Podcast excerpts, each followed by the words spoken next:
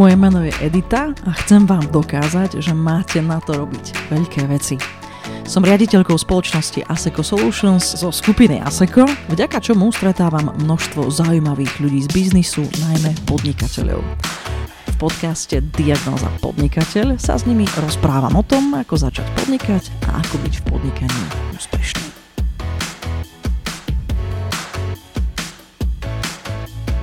Mojím dnešným hostom je Ladislav Košár. Je zakladateľom a riaditeľom organizácie Provida, ktorej najdôležitejším programom je program Buddy.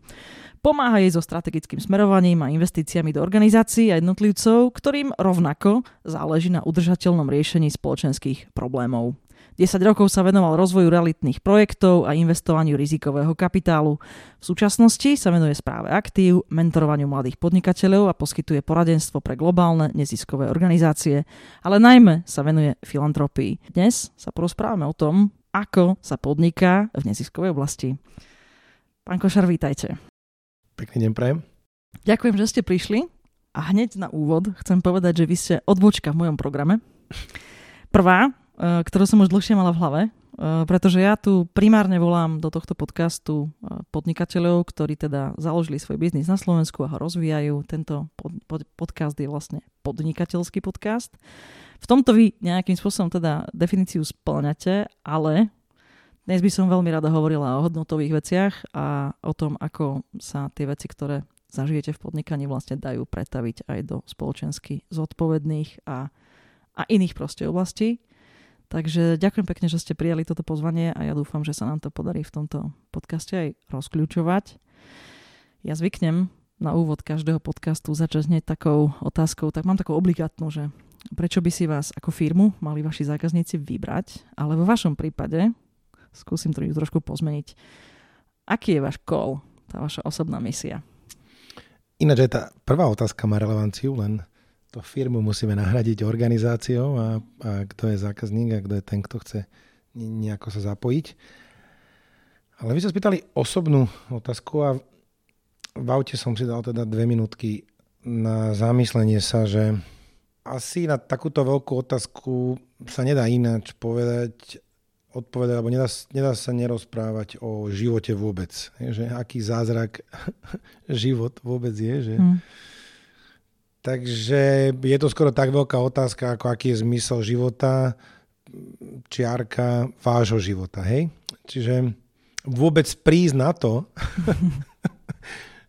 že aký dar je život, už považujem za dar. Takže, takže asi taká prvá emócia je, že nejaká vďačnosť, ktorú zažívam teraz, že sa mi nejak podarilo pochopiť, ako vzácný každý okamih. Takže žitie tej, tej každodennosti vo vďačnosti je veľká vec v slobode, v pravde, v láske. Takže asi, ak sa mi podarí každý deň zvyšný a prúser je, že nevieme, koľko máme tých to dní. je pravda. že naplánujeme si, že pekne budeme mať 89 alebo 94 a zaspinkam pod stromom čvirikavé vtáčiky v láske, v miery, v pokoji, v dobre a v nechorobe. A... Ale keďže nevieme, tak žitie každý deň byť každý deň k sebe, k iným, láskavý, je už veľká vec. A dá sa povedať, je to z tak, takých najväčších mantier, ktorú teraz mám. Vieme byť často neláskaví k sebe, netrpezliví k sebe, tým pádom k ostatným. No potom v rámci oslavovania toho zázraku života, aby mi neušlo, že tu som prišiel na tento podcast a nepozdravím sa tej osobe, ktorá ma privíta, že si nevšimnem, aký máte obraz na stene a potom po podcaste snad sa spýtam, prečo ten černo-žltý a nesedí mi s tým modrým. takže, takže tí filozoficky zdatnejší alebo viac už by to razia že všímavosť, ale vôbec vidieť, vidieť znamená mať rád, tak, ehm, tak ten môj osobný call je možno, že snažiť sa žiť život tak, aby ktorýkoľvek moment som mohol povedať, že každý moment nelutujem a stal za to a snažiť sa ho žiť v pravde, v láske, v dobre, v radosti, s úsmevom. No a keď nám vesmír, Boh, ktokoľvek to počúva, ktokoľvek čo verí, dal do vienka nejaké nástroje, nejaké talenty, tak ak sa mi ich podarí dať do služby tejto krajine, tomuto svetu a keď odtiaľ teraz odčvirikáme, tak trošičku to tu bolo lepšie, lebo sme tu chodili.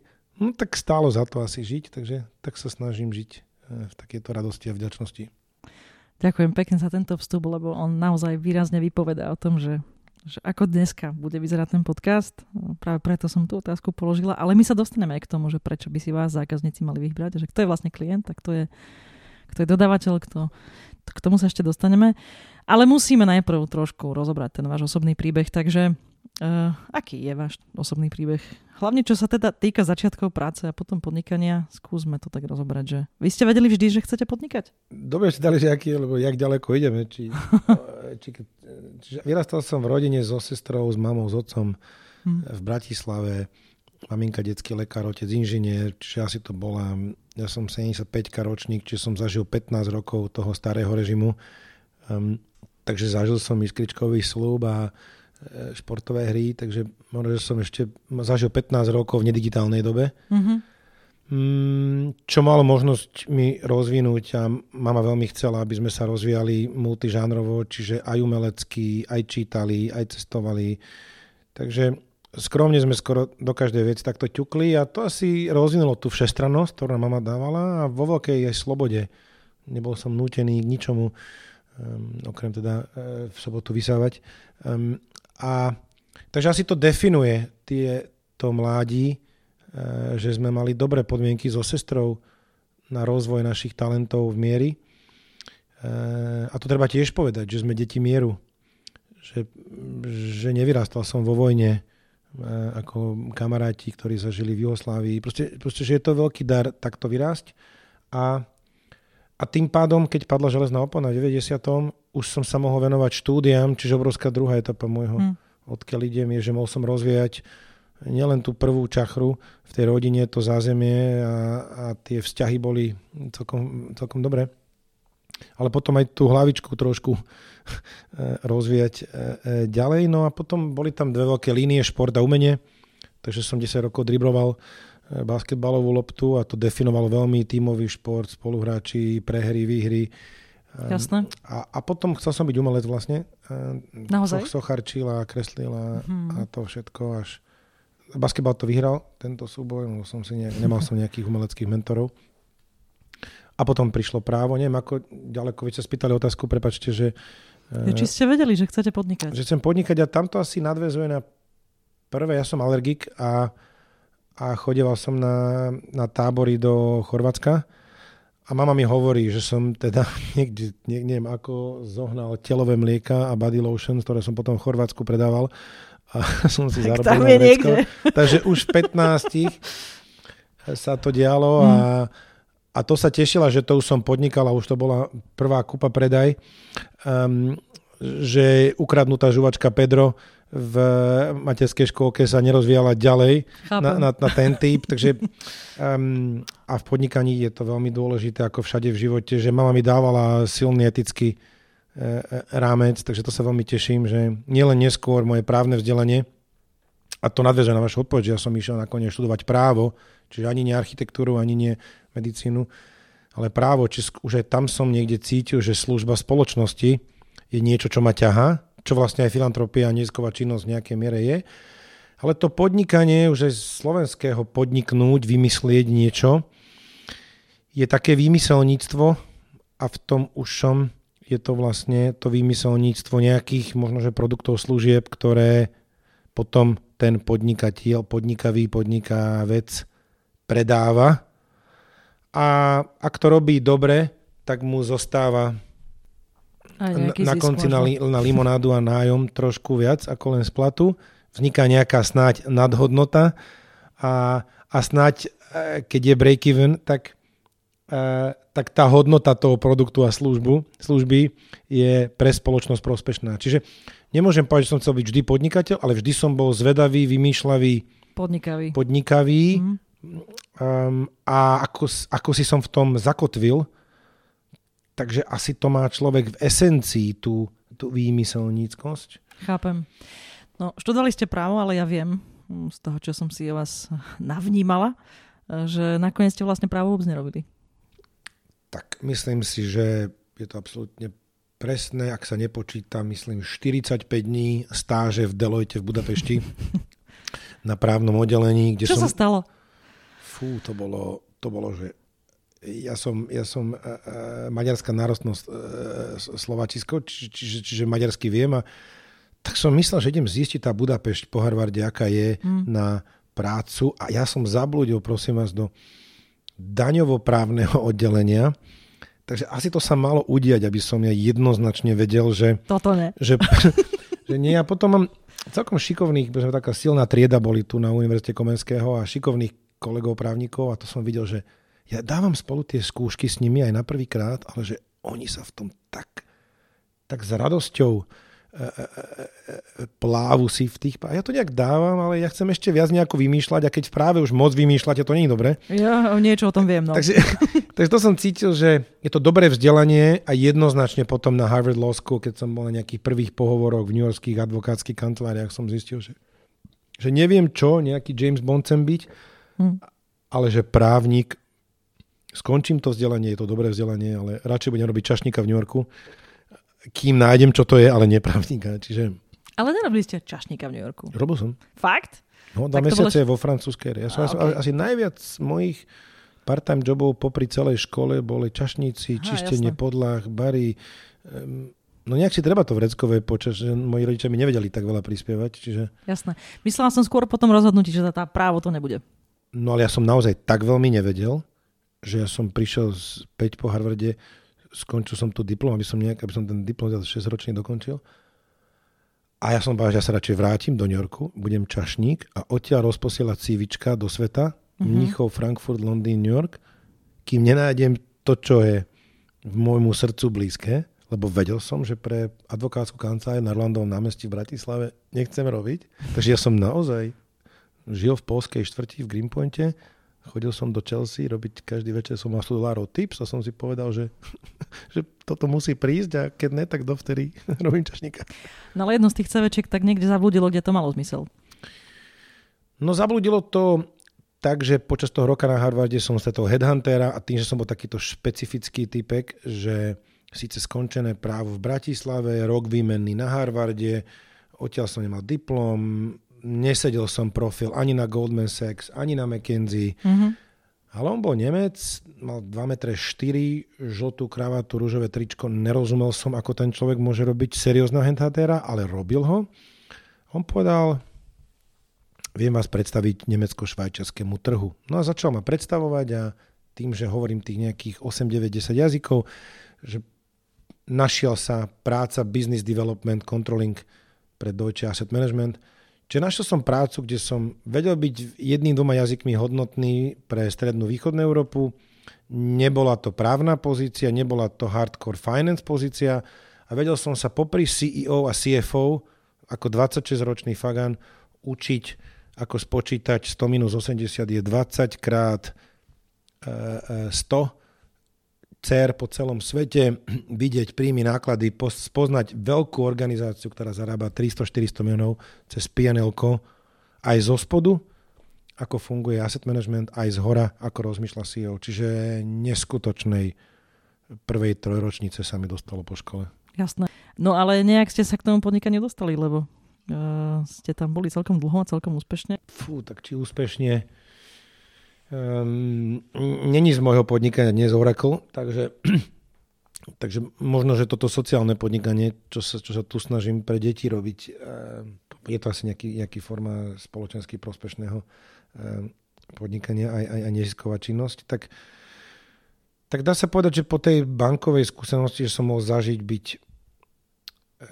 zamestnancom, pochopiť svet financií, naučiť sa všetko od derivatívov, swapov až po fúzie akvizície, tak som začal rozumieť štrukturovaniu financií. Takže moje podnikanie sa po tom, ako som sa 30 ročný vrátil z Londýna, bolo tak, tak idem robiť to, čo viem, nemám kapitál, tak niečo viem, tak radím. Mm-hmm.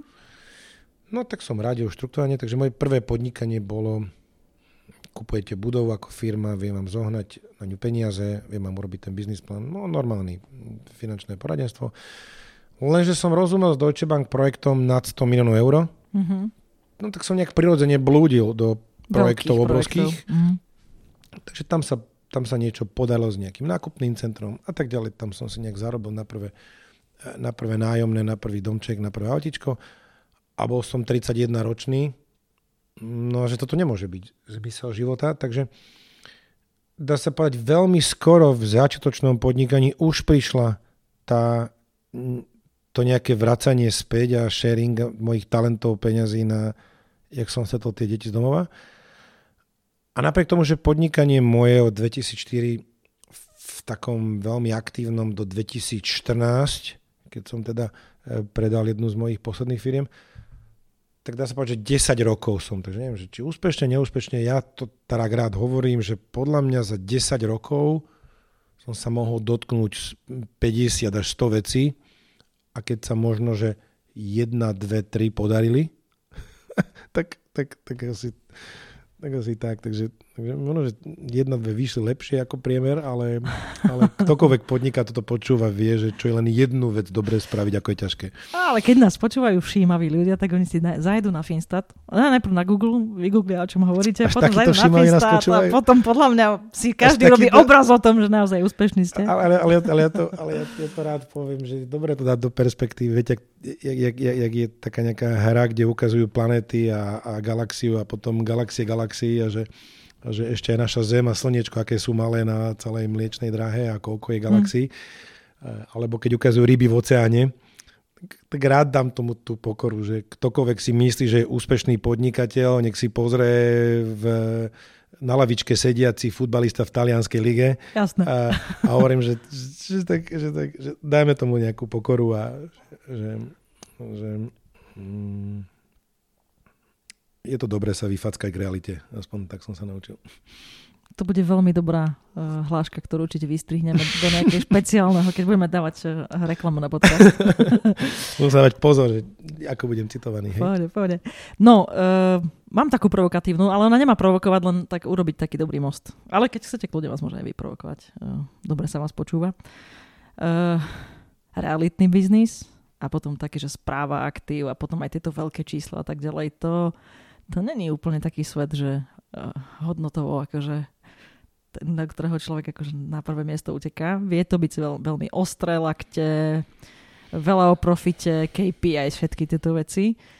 Tak uh, to má byť hodnotový balans?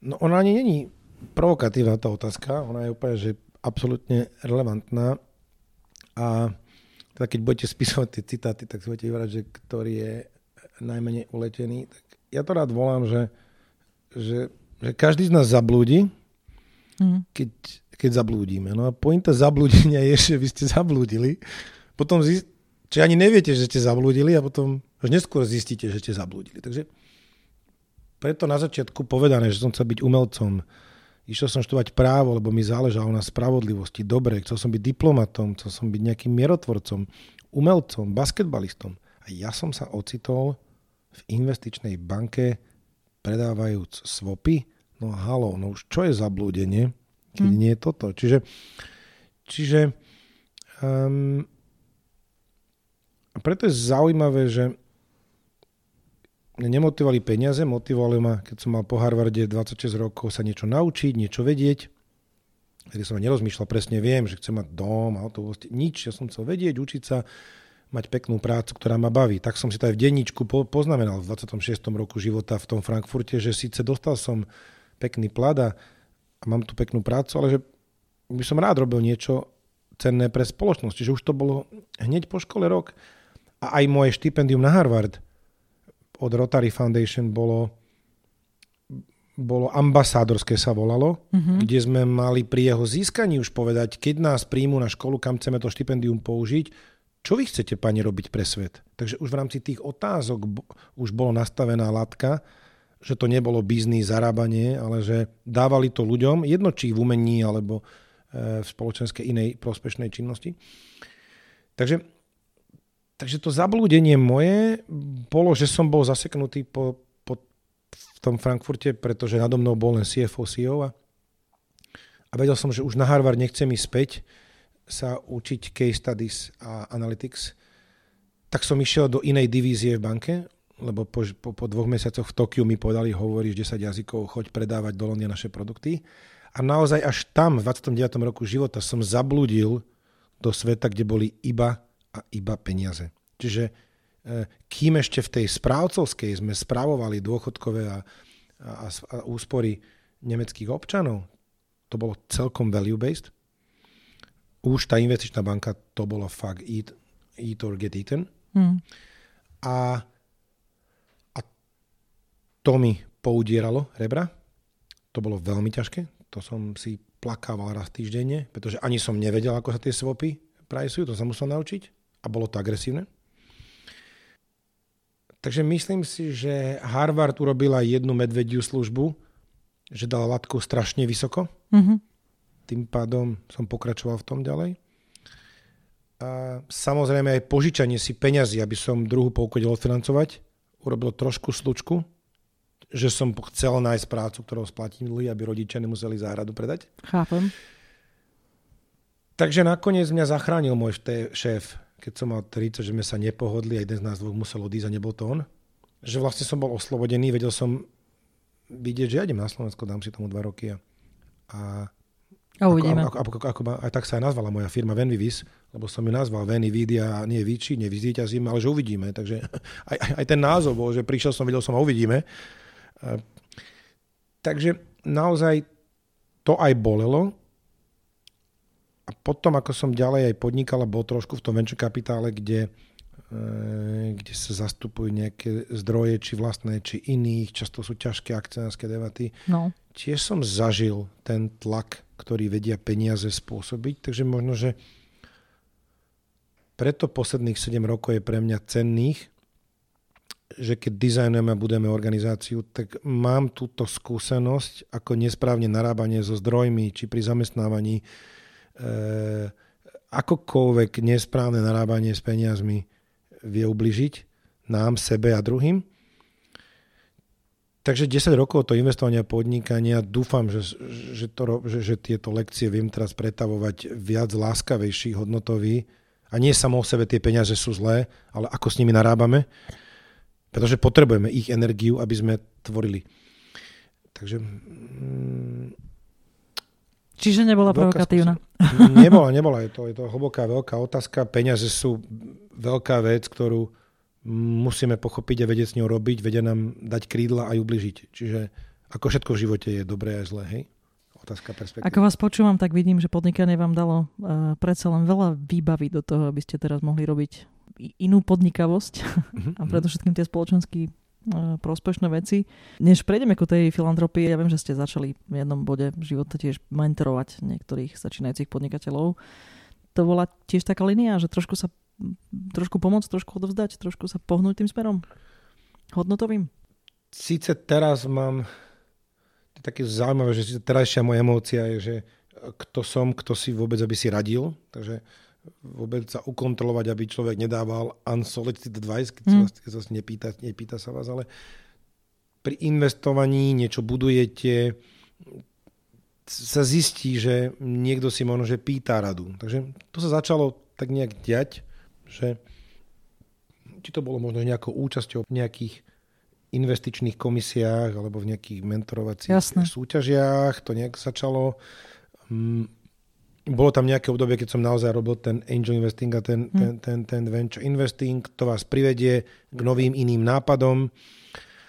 Takže z toho vznikli každý rok možno, že nejaký jeden talent, s kým som strávil viac času. Či už boli v hre aj, že tam bola finančná podpora, alebo nebola. Neskôr som zistil, že už neviem byť unbiased advice, Chápem. keď je tam aj peniaz, takže potom som zistil, ja ti rád iba poradím, ak chceš. Sedol som jednu partiu zaujímavých mladých chánov pred rokom, ktorí raz ročne pozvú e, nejakých, nejakých možno, skúsenejších ľudí, starších indiánov, aby mladším indiánom poradili, ako sa vyhnúť e, e, zlej prérii. Tak, tak to nevyhľadávam to prirodzene, to príde, mm-hmm. je to s pokorou a e, tak, tak no.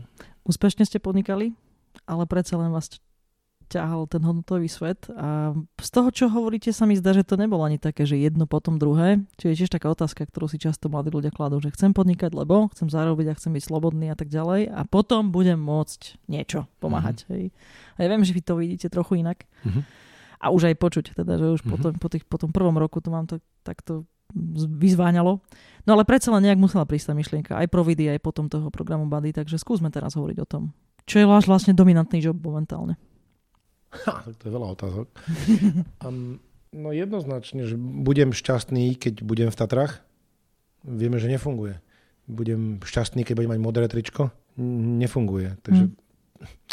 takým istým spôsobom ktokoľvek toto počúva, asi vie, že tá cesta toho každodenného tvorenia musí byť v nejakej rovnováhe, radosti, ktokoľvek nejakú japonskú filozofiu Ikigai zachytil, keď v nejakej rovnováhe, čo vieme, čo treba svetu, platí nám to účty, máme nejaké ekvilibrium vnútorné.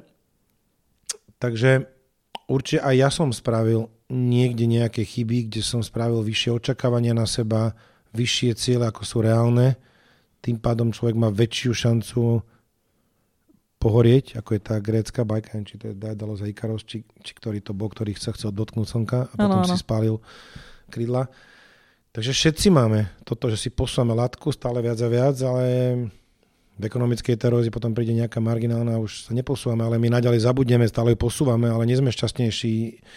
Takže určite som sa naučil, že chyby, ktoré som tam robil, som mal zle nastavené, že ako vyzerá radosť, ako vyzerá pokoj a a tým, že som bol strašne fascinovaný tvorbou a vytváraním a posúvaním, takmer vie byť pre mnohých, každý trpíme nejakou závislosťou od čohokoľvek, tak vie byť človek aj závislý na tvorivosti. Mnoho umelcov na to trpalo, hm. na, na chcení viac. Čiže, čiže určite som zistil, že toto bola moja cesta, ja som sa musel koľkrát popaliť, ale keby som sa teraz rozprával s mladým a niečo mu radím, tak asi by som hovoril, že že skúmaj, čo ťa baví. Hľadaj, ja som hľadala, v to verím, že hľadaj, mm-hmm. to je super.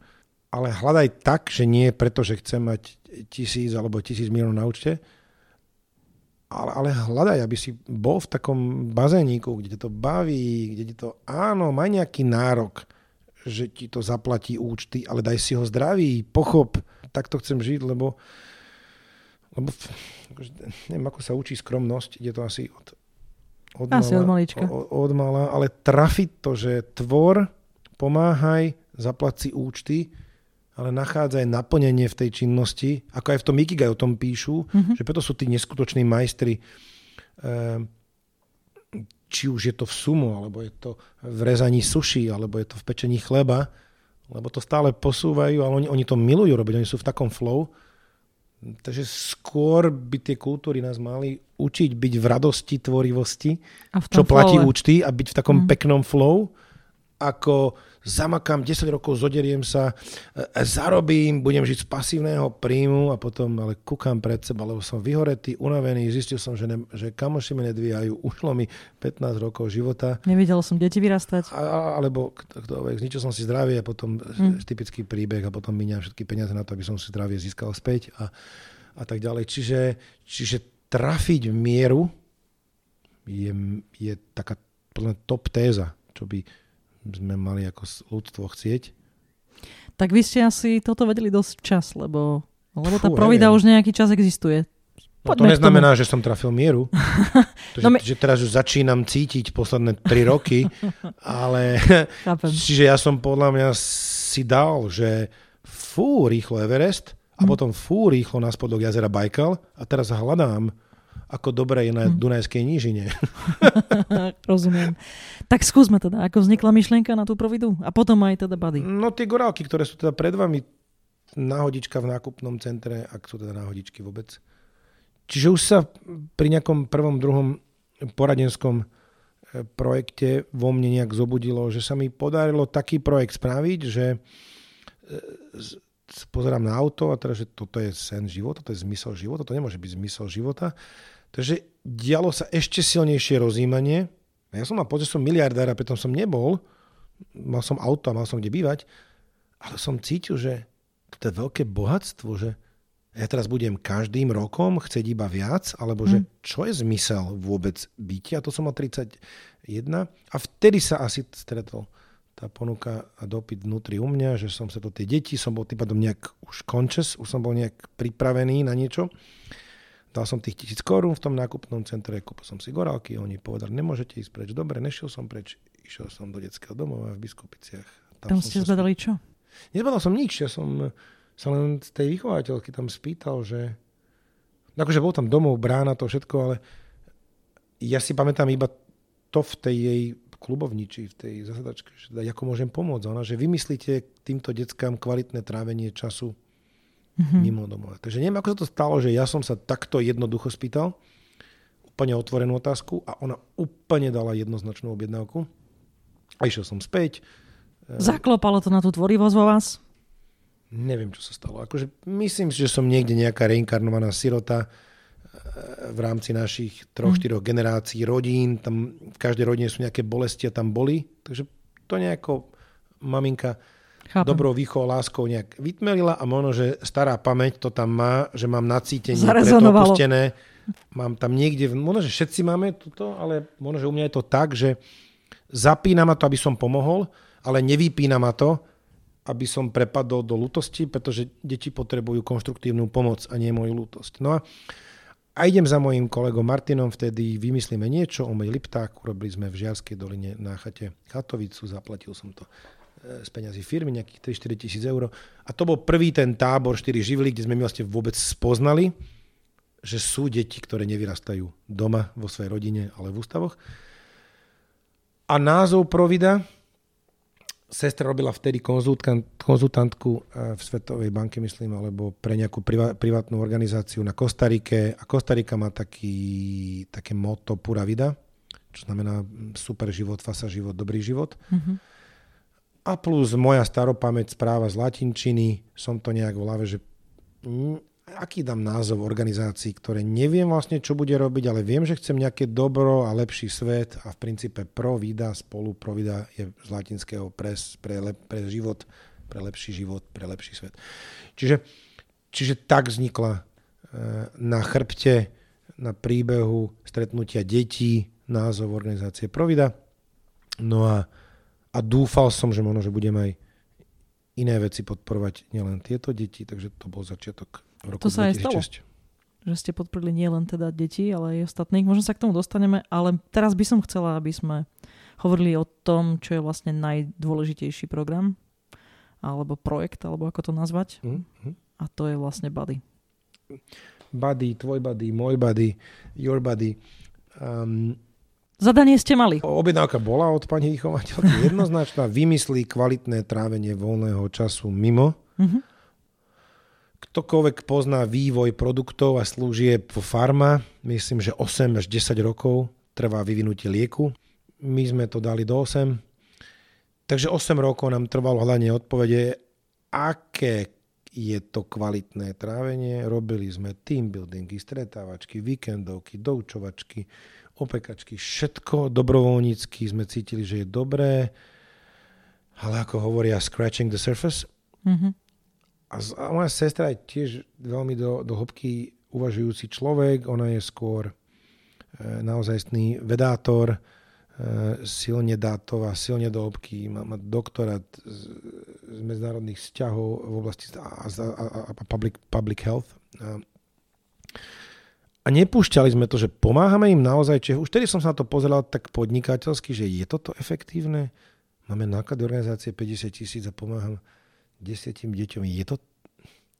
Veď nemôžem toto robiť, veď to je nerešpektujúce peniaze mojich darcov, že ja im hovorím, že robím nejakú veľkú dôležitú vec, ale pritom ja naozaj nepomáham, je to neefektívne, tak radšej to zruším, nájdem návrat alebo deťom s rakovinou alebo nájdem inú organizáciu, ja radšej podnikám, darujem, nie, niekto to robí dobre, nech to on radšej robí. Takže... Ja, ja musím povedať, že vy ste asi boli zvyknutí na tie veľké čísla a na ten scaling. Tam ešte nie. Najprv, že či tam je naozajstné riešenie. Čiže mm, asi som sa ocitol v tom, tam začala tá brutálna úprimnosť, že predstavte si, že teraz my tu spolu povieme, poďme urobiť nejaký team building activity s 20 deťmi na Pajštúne 3 dní. My sa všetci tešíme, že aké dobre bolo s deťmi, no ale keď ste kriticky uvažujúca žena alebo chlap, a naozaj sme čo spravili? A potom časom nám dochádzalo, že oni vlastne ten pondelok sú späť v tom svojom starom svete. Takže keď to som to videl cez čísla, videl som nejakú neefektívnu. To som to videl cez koľko ľudí treba za zorganizovanie jedného eventíku a že ako ja prinesiem toto do Kolárova pre, ja budem ako robiť eventovku pre deti z domovou po celom Slovensku, to sa nedá urobiť normálne. A pomáham vôbec? No a potom sa udial taký heureka moment, že som stretol jedného z našich prvých dobrovoľníkov z roku 2006. Nahodička, ako sa máš, ako sa máš, terera.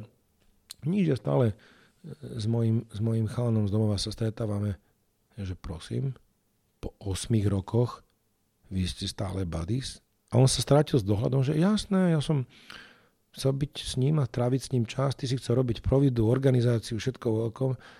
A ja som iba chcel byť s chalanom každý týždeň na kofolu a pomáhať mu, ako viem.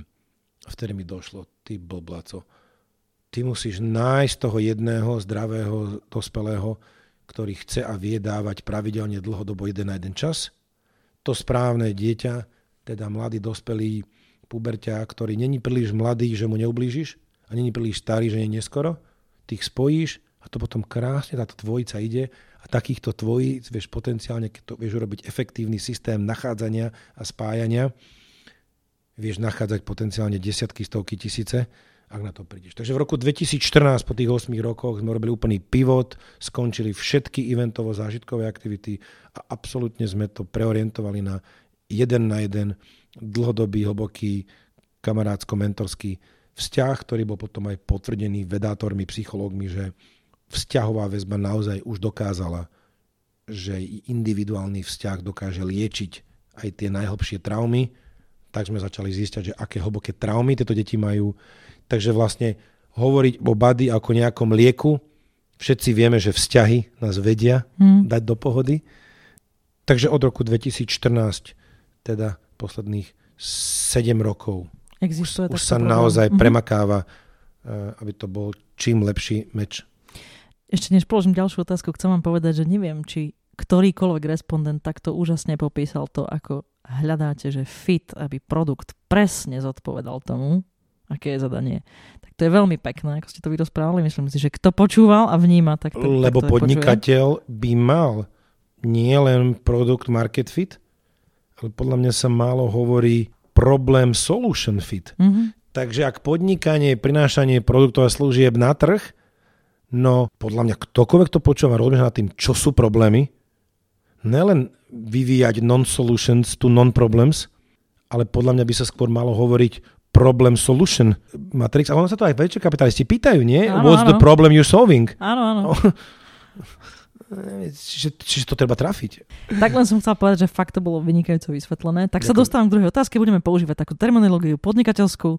Kto sú teda klienti a kto sú vlastne dodávateľia toho mhm. programu Buddy? Dosť som o tom dúmal, pretože vlastne aj, aj čo som si načítal, ten tanec medzi user a customer je, je komplexný. Čiže ten ultimate stakeholder, ten na komu slúžime, sú tie deti. Mm-hmm. Kto, kto pomôže ten problém vyriešiť je ten dobrovoľník.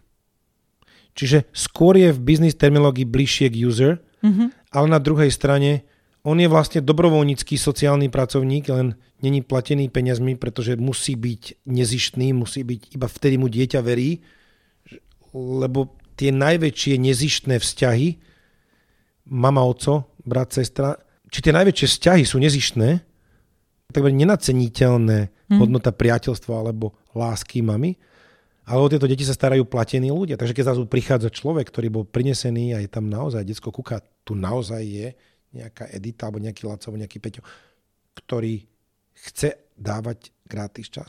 Či je to náš kolega, ten dobrovoľník, lebo máme 15 členný vnútorný člím a 100 členný tým vonku týchto dobrovoľníkov, alebo mm. on je ten user, lebo my ich musíme hľadať. Takže my naozaj, keď kampanieme, náborujeme, hľadáme eh, do you want to join, chceš prísť, chceš príť, príť k nám, Takže možno, že on je, on je, on je, on je možno, že user a možno, že ten customer je customer v biznise ten, komu tá služba alebo produkt prináša nejaký prospech? To je otázka, niekedy ten, ten čo platí. a, a tu mám dilemu, že Chápem. keď je ten, čo platí, tak sú to naši počúvatelia, ktorí sú darcami. Hm.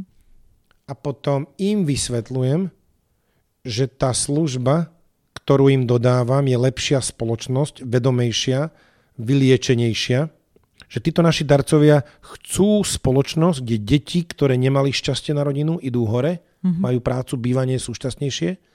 A dobrovoľníci sú angažovanejší a celá naša komunita e, plachetničiek na mori s prílivom ide hore versus je, dieťa ten ultimatívny užívateľ toho, komu slúžim, je on ten customer, ktorému slúžim a inovujem. Áno. Možno to je nakoniec také viacvrstvové.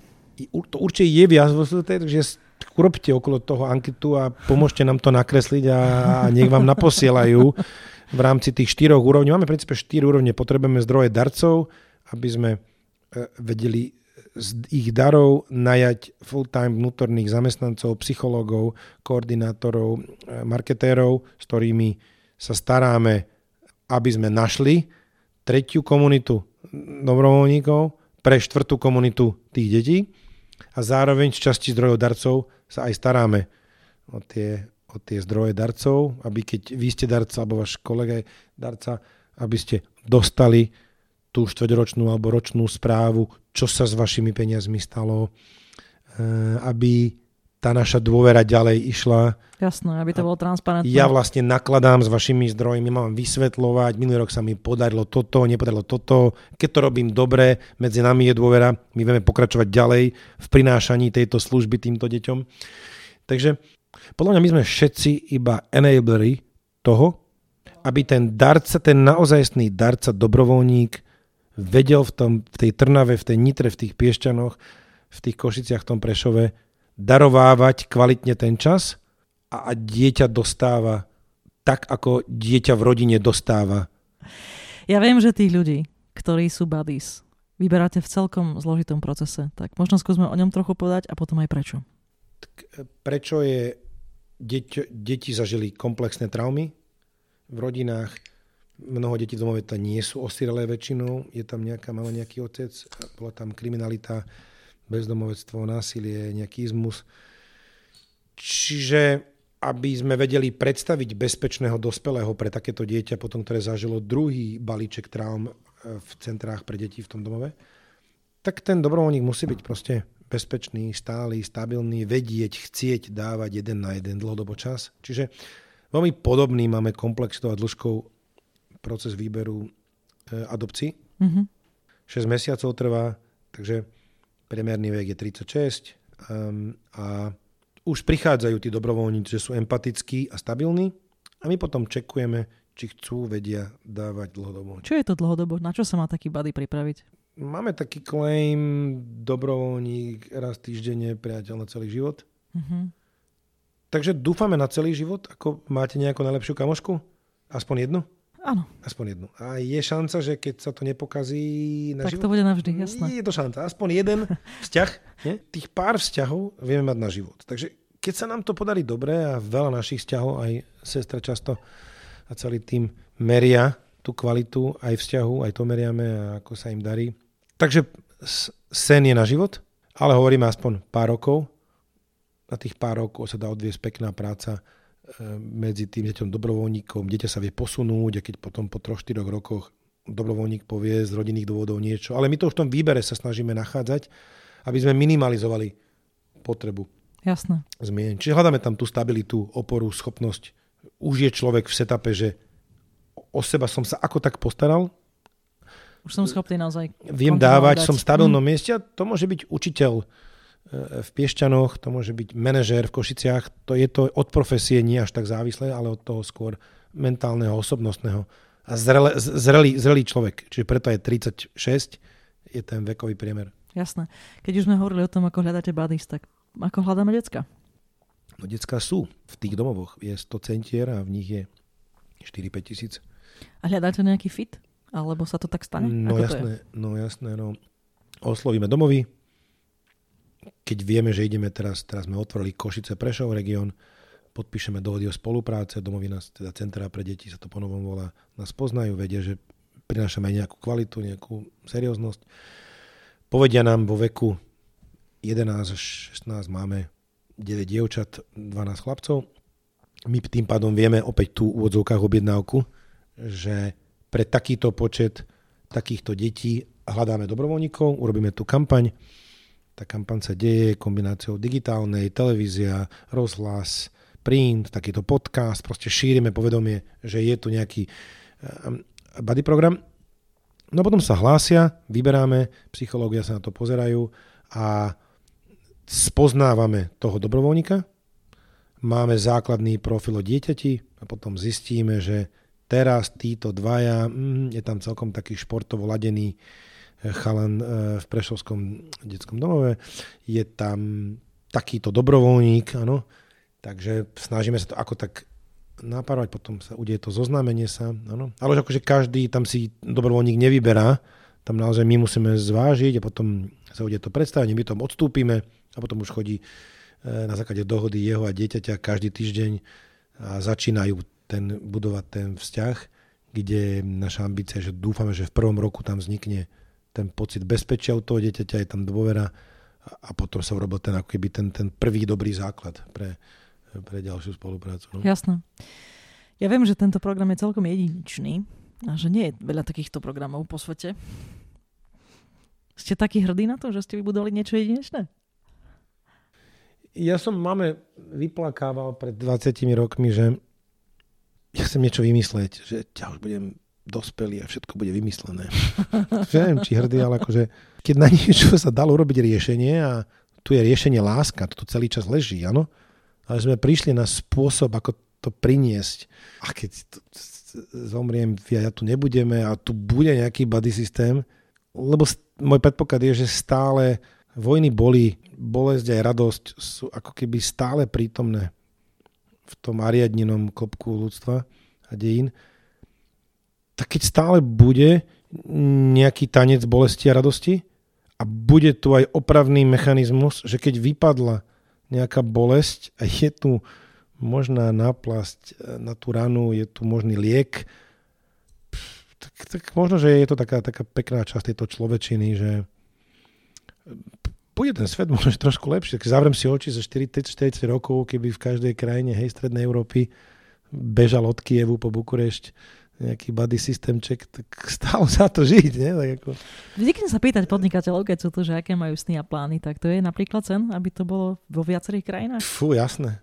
No jasné, však to si teraz predstavuje nejakého rumúnskeho chána alebo bulharskú babu, dievčinu 14-ročnú z domova, tam sa, tam, tam sa prechádzajú v Sofii po parku a cíti dôveru a také to není, tak mám, mám objednávku sa rozprávať s ľuďmi, s firmami, ktokoľvek chce tomu pomôcť, aby sme to priniesli a, a, a niekde, však to, to, je, to je známa veta, sme len ľudstvo tak silný ako náš najslabší článok, hmm. tak práve tieto deti a sú jedným z tých, z tých slabších článkov, ktoré nám dáva šancu aj nás pozdvihne ako ľudstvo. A ktokoľvek sleduje veľké príbehy animované, či James Bonda, či Tarzana, Batmana, tam je, tam je všade nejaká sirota, nejaké ano. opustenie a my sme ľudia včeličky, my, my sme komunitní, my sa potrebujeme, takže ako keby čo je opak opustenia, no včlenenie a to navonok nevyzerá, ten človek ide na ulici, on, vy, vy neviete, že je vnútri opustený a teraz, že váš čas, iba váš čas a pozornosť urobí zmenu života, ten zázrak. Ja mám z toho zimovriavky, že môžem peniaze darcov kúzlom meniť cez čas. Cez, ľudia hovoria, že nedá kúpiť čas, hej? Že my vlastne vieme zabezpečiť, kúpiť čas a otočiť ho v darovaný čas, že zostáva zachovaná tá nezištnosť, že sme dokázali spojiť energiu peňazí na nezištný čas a dieťa cíti, že je nezištný. Toto to, to, to je pre mňa úplne že magické. Čo vás ešte naučilo to podnikanie? Veľa vecí ste už spomenuli a okrem toho, keď ste hovorili naozaj, tak fakt to bol taký akože ukážka, počuť potrebu, nájsť riešenie. Dosť veľa ste tam hovorili o produktovom manažmente. Ale spomínali ste, že máte aj marketérov napríklad, takže predpokladám, že aj tie skúsenosti trošku aspoň uh, nejakým spôsobom pretavujete. Takže čo ešte vás naučilo podnikanie? Čo teraz viete, že môžete využiť vlastne?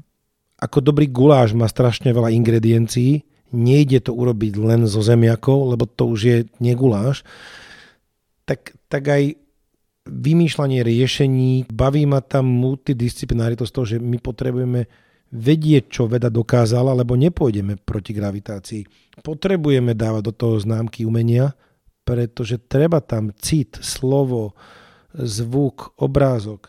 Musí tam byť nejaký podnikateľský editút, nejaká zvedavosť, nejaká, z toho podnikania možno, že vyberám tú odvahu, tú zvedavosť, mm-hmm. tú mhm. tvorbu, ale potom tam musia byť zvyšné, potom tam prichádza management, treba mm-hmm. aj management dobrý, vedieť to posúvať. Darmo som mohol toto vymyslieť, keď neviem nájsť dobrých manažérov, čo je veľkou výzvou e, pre ďalší rast, tak ako v biznise, tak aj e, v tejto multisektorovej inovácii.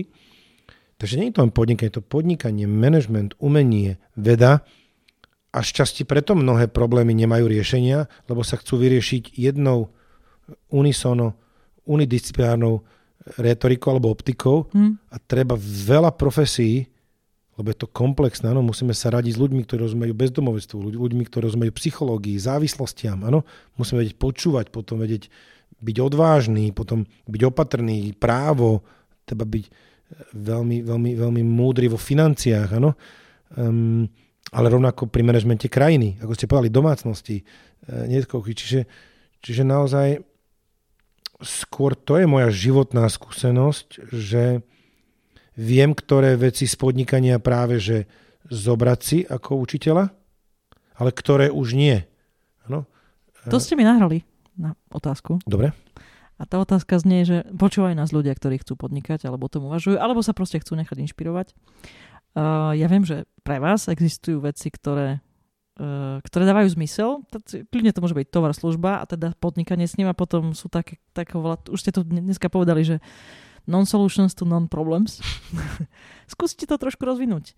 Možno aj inšpiratívne naozaj. Ak sú tu ľudia, ktorí teda chcú podnikať, tak do čoho by ste sa vy pustili no, ale a do prečo čoho chcú podnikať? Nie? No, to je možno tá meritárna Prečo? otázka. Prečo? Si myslíš, že viac slobody? Však kdokoľvek je podnikateľ, povie, že má menej času ako Mal, áno. Po, veľmi dlho, áno. Potom, že viac peňazí, to znamená, že iba ten má naozaj viac peňazí, kto urobí takú nejakú neskutočnú pridanú hodnotu, že to vyjde. No ale rovnako vedia aj pekne žiť manažéri, odborníci, hmm. lekári, právnici, v každej krajine inak samozrejme. Takže podľa mňa, opäť nechcem radiť, ale... Radte, preto ale ste tu. prečo? Prečo chce podnikať ten človek? Potom to zvedavosť, nuda, myslí si, že má na to vlojí talent, hej, má nejakú vnútornú potrebu. Takže keď je podnikanie o, o vymýšľaní nejakého riešenia na niečo, čo vidím, tak idem podnikať a nevidím, ale aby som niečo robil.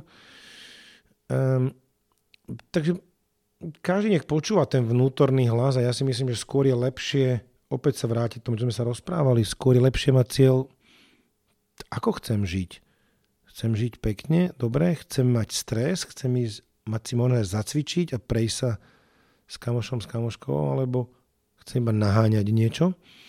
Takže podľa mňa ten biznis plán vnútorný, buď ho nemáme učený, ale nie tak postavené, že naháňa tú správnu vec. Myslím, že to je dokonca aj niekde veľmi veľké múdrej knihe povedané, že where is your treasures, there is your heart. Čiže mm uvedom si tie poklady, dobre si nastav priority, hodnoty a potom tak bude vyzerať tvoj život. Takže keď my si nastavíme život, že chce mať veľa peňazí a, a, a tak možno, že tak aj bude vyzerať, bacha, čo si želáš, lebo sa ti to splní.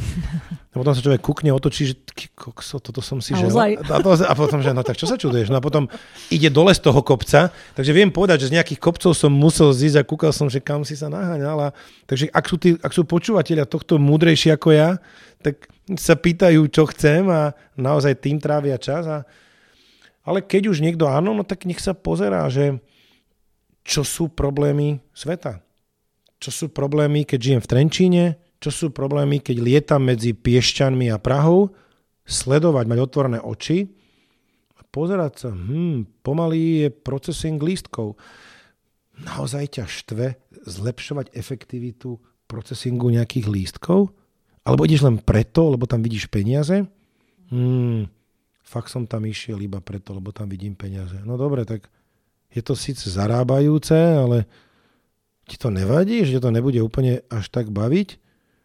Takže pozeraj sa na problém, pozerajme sa na problém, čo viem, potom mnohí idú podnikať a myslia si, že každého príbeh je Zuckerbergerov a, a Gatesov, že vypadli v druhej triede z Harvardu a netreba vzdelanie. ale je aj dokázané, myslím, že veľa late stage podnikateľov viac uspelo, boli zrelejší, viac vedeli, pokornejší, mudrejší, čiže aký je problém trošku vybudovať tú os, niečomu rozumieť. Ja som mal tú motiváciu, keď som išiel napravo, potom v banke, bál som sa, že nebudem niečo vedieť. Mm-hmm. Aj sa na pohovoroch často pýtam, keby si tak mal povedať, čomu tak rozumieš? Takže pýtal by som sa teraz sám seba, čomu rozumiem na nejakej tej osi X, právnik, marketér, produkt vývojár, eh, Ekonom. technológ, ekonom, n- n- fakt to viem. Hmm. Potom na nejaké osi Y, na ktorom boisku to chcem angažovať. Na čom mi záleží, baví ma strašne, alebo štve. Áno? Skoro som povedal to druhé S slovičko.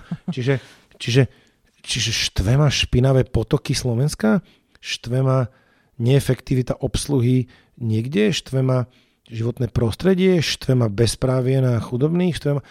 Čiže ja by som asi povzbudil ľudí, nech dumajú, čo ich štve, budoval zručnosti, no potom sa to niekde stretne, kde tam je meč, no potom zistí, som lepší zamestnanec a pridám sa k niekomu a tak pomáham riešiť ten problém a za to má pekne zaplatené a pekne vie žiť, alebo zistí, kurník šopa, ani jedna z tých firiem ten môj meč XY netriafa?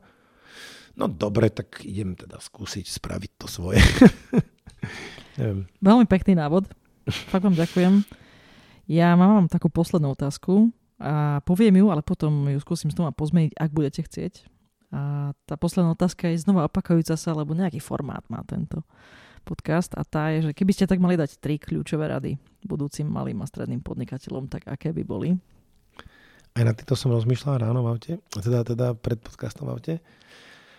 A som to povedal aj ako ľuďom, ktokoľvek si myslí, že to je cenné. Buďme úprimní k sebe. Najčastejšie klameme seba. Je to to, čo ma baví. Som, kam, prečo to robím. Pýtajme sa seba, prečo. A, ne... a tým idem k druhému. Buďme odvážni prijať tú pravdu, ktorú zistíme. A k tej odvahe treba láskavosť k sebe. Častokrát sme na seba veľmi prísni a potom sme aj na iných. Takže asi by som povedal úprimný k sebe, láskavý k sebe, tým pádom sme úprimní k iným, aj láskavý k iným. No asi má zmysel to s úsmevným za, uzatvoriť, takže snívajme. Lebo keď si zavrieme tie oči a snívajme, tak potom k ním potrebujeme odvahu a keď tá jednička, dvojka sa dá dokopy, že budeme úprimní a láskaví k sebe, tak príde aj tá múdrosť, tie zručnosti a z toho sna vzíde tá naša cesta, že čo je to naše miesto na svete. Takže asi snívajme, však to je krásne.